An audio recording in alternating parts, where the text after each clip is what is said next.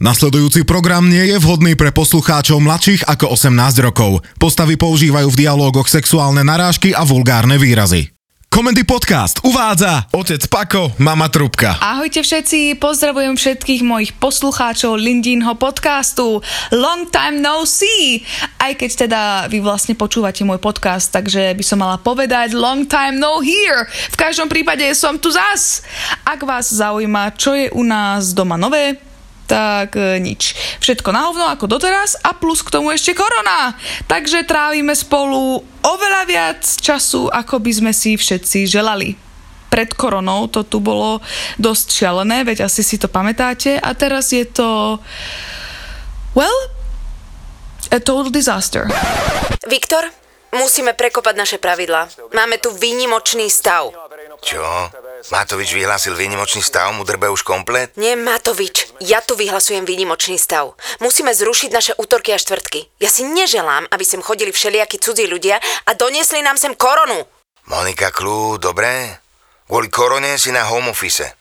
Ja tých kšeftov tiež nemám nejako požehnanie, takže sme tu zavretí obaja, spolu niekedy 24 hodín denne, čo vzhľadom na to, že sme dva roky rozvedení a ty ma nenávidíš, tak eh, je to dosť na nervy. Kam smeruje tento tvoj monolog? No, že útorky a štvrtky sú jediné dva dní, kedy si od seba môžeme trochu oddychnúť.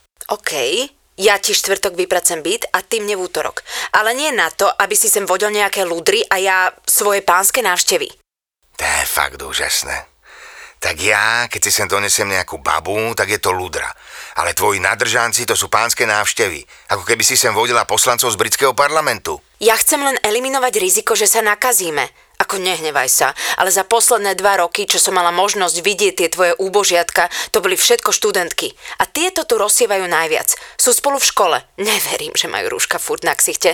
A potom večer idú na diskotéku. Ruka hore, noha v torte, extáza v hube, olizujú sa a trtkajú na hajzloch. Stačí, ak to tam má jeden a na konci diskotéky to majú všetci. Dobre, upokojme sa. Hm. Nájdeme nejaký kompromis. Mohlo by to byť takto. Upravené pravidlo číslo 4. Každý útorok uvoľní ex-manžel byť svojej ex-manželke a vráti sa najskôr o 22. hodine a pripraví program pre spoločnú dceru Lindu. Každý štvrtok uvoľní ex-manželka byt svojmu ex-manželovi a vráti sa najskôr o 22. hodine a rovnako tak zabezpečí program pre ich spoločnú dceru Lindu. Každý z ex-manželov si počas svojho dňa môže do bytu priviesť náštevu pod podmienkou, že bude mať negatívny test na COVID-19 nie starší ako 24 hodín. Aha.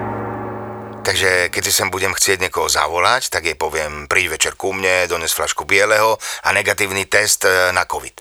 V tvojom prípade by som to rozšírila na všetky druhy pohlavných ochorení. Tak občas sa mi prihodí, že sem volám tú istú osobu viackrát. To akože za každým si bude musieť urobiť testy? Áno? Aha. A čo sa týka tvojej stupidnej poznámky o pohlavných chorobách, naozaj nechápem motív. Lebo my dvaja spolu nespávame. Takže si v pohode, aj keby som mal AIDS, kvapavku a herpes dokopy. Nie, nie som. Aj keď spolu nespávame, máme spoločnú kúpeľňu a ty sa zásadne neutieraš do svojho uteráka. Ty si buď farboslepý, alebo si debil. Tvoj je modrý, ja mám béžový, Linda rúžový. Návštevy majú šedý, lenže ja každý štvrtok pre istotu vyperiem všetky na 90 lebo na 100% ty alebo tvoja ludra použije môj alebo Lindin uterák. Toto ja na tebe milujem. Ako sa ty vieš dostať od zmeny pravidel k farebným uterákom. Mala som pravdu, že? Total disaster. Nech už tá drbnutá pandémia skončí. Moja matka mi robí testy trikrát do týždňa. Verili by ste tomu? Fakt brúška na prstoch mám napuchnuté od ihiel kokos, jak mi to furt tam strká a ruku mám jak žaba. A nikam ma Doriti nechcú púšťať, lebo ona je totálne paranoidná, akože aj fotrík je paranoidný, ale on pre istotu úplne iným smerom. Nehovorili niečo o vakcíne? Moja zlatá, to čo povedia v správach o vakcíne, tomu never. Vakcína je už dávno hotová, len do nej ešte musia nasúkať nanočipy, aby nám ich pri očkovaní mohli streknúť do tela. Na čo by tam boli? Aby nás mohli sledovať. Aby mohli sledovať každý náš krok. Ty si magor, Viktor. Už aj tak sledujú každý náš krok. Máš mobil, máš kreditky, máš navigáciu v aute. Tým nič neurobíš. Vidia všetky tvoje porno stránky, ktoré si si potváral a presne vedia, čo ťa najviac rajcuje. No, Škoda, že ty si na to nikdy neprišla. Chcem nové pravidlá. No, to som zvedavý.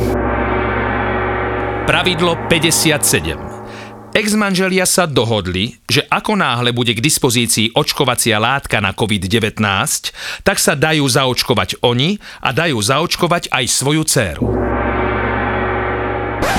Poznáte nejakého dobrého právnika?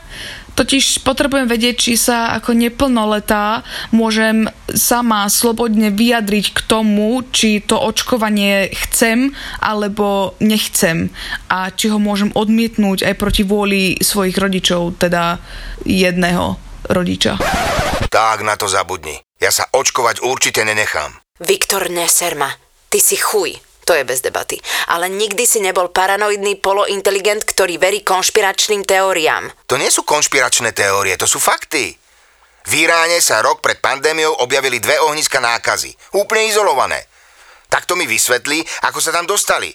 Ten vírus je umelo vytvorený v laboratóriu. Problém je v tom, že sa im to vymklo spod kontroly. Takýto priebeh pandémie asi nechceli, alebo možno aj hej, im je to jedno. Viktor, uh, o tomto sa ja s tebou baviť nebudem. Keby to aj bola pravda, čo si teda naozaj nemyslím, že je, tak mne je to jedno. Pokojne bude mať v tele nanočip. Nech ma sleduje. Ja nerobím nič, čo by som musela tajiť. Bude to neoverená látka. Veď to testujú. Koľko? Pol roka? Nikto nevie predpovedať, či sa vedľajšie účinky neobjavia po rokoch. Všetci sa tu budeme vytešovať, ako sme zastavili pandémiu, ktorá by sa mimochodom zastavila aj sama, len by to trvalo trochu dlhšie. A vieš, čo sa možno stane?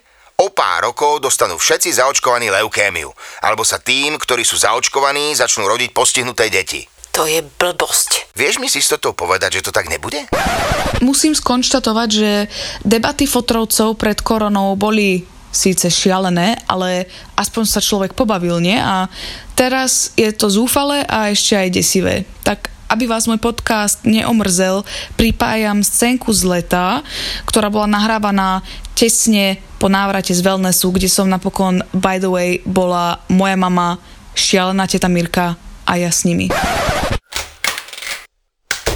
Oh, konečne doma. Ahoj. Fúha. To som naozaj nečakal. Čo ako? A že po návrate z wellnessu povieš konečne doma. Keď tu doma je to podľa tvojich vyjadrení čistý blázinec. Na budúce pôjdeš do wellnessu so svojou sestrou a svojou dcerou ty. A ja ti za to zaplatím. A v čom bol problém? V čom bol problém? Že som tam bola vlastne celý čas sama. Lebo Linda bola týždeň v kuse v izbe na mobile alebo na počítači a tvoja sestra sa ožierala od rána do noci v bare. Počúvaj ma, nie je ona na liekoch? Nehovoril si, že nesmie piť alkohol? To bolo tesne potom, ako sa vrátila z Tvogausu. Teraz už asi môže, keďže je vyliečená. Ona nie je vyliečená. Každý deň sa akože topila, aby do bazéna skočil plavčík. Posledný deň jej už nikto neveril, že sa topí a to sa zrovna topila naozaj. V bare vychlastala toľko, že na tretí deň museli z technických príčin zavrieť, lebo nemali čo nalievať. No a čo ty s tým? Ty, Linda, aj Mirka ste samostatné osoby, tak si si mala užívať. Určite tam boli aj nejakí slobodní fešáci. Jediní slobodní fešáci tam boli tí plavčíci. Lenže keď zistili, že sme s Mírkou rodina, tak ma obchádzali ako hovno na námestí. Bože, Monika, toto je tvoj väčší problém, že ty nevieš žiť bez toho, aby si furt neriešila, čo sa deje okolo teba. Mala si sa vysrať na všetkých a užiť si relax vo wellnesse, masáže, výrivky, prechádzky. Ten pobyt bol písaný na moje meno. Musela som zaplatiť všetko, čo tvoja jebnutá sestra prechlastala. Tu máš účet a nech sa páči. Do týždňa mi od nej tie prachy získaj nazad. Ty kokos. To nemohla vypiť sama. Však ani nepila. Pozývala všetkých, čo boli na bare. Keď sa to po hoteli rozkriklo, tak na tretí deň boli na bare všetci hoteloví hostia a ešte šťastie, že ten bar musel zavrieť, lebo na štvrtý deň by tam už stáli aj hostia z vedľajších hotelov. Dobré, Monči, kľud. Ja sa so Segrou pobavím. No, oh, budeš sa s ňou musieť pobaviť ešte o niečom. Začínam sa báť. Cestou domov sa mi priznala, že sa tam spoznala s nejakým nájomným vrahom a vraj sa celkom zblížili, tak jej dal dobrú cenu na odstránenie nášho brata. No a toto je info spred dvoch mesiacov. Doteraz neviem, ako sa vlastne situácia vyvíja, alebo ako sa už možno vyvinula. Viem len toľko, že Fotríkov brat ešte žije. takže skúsim do najbližšej epizódy zistiť viac. Myslím, že sa máme na čo tešiť. Všetkých vás pozdravujem a dovtedy enjoy! Účinkovali Linda Amy Janeková, Viktor Marian Miezga, Monika Zuzana Porubiaková, Alex Dominika Richterová, hlas Roman Pomajbo. Ďalšie epizódy, ako aj veľa ďalších zábavných podcastov nájdete na comedypodcast.sk.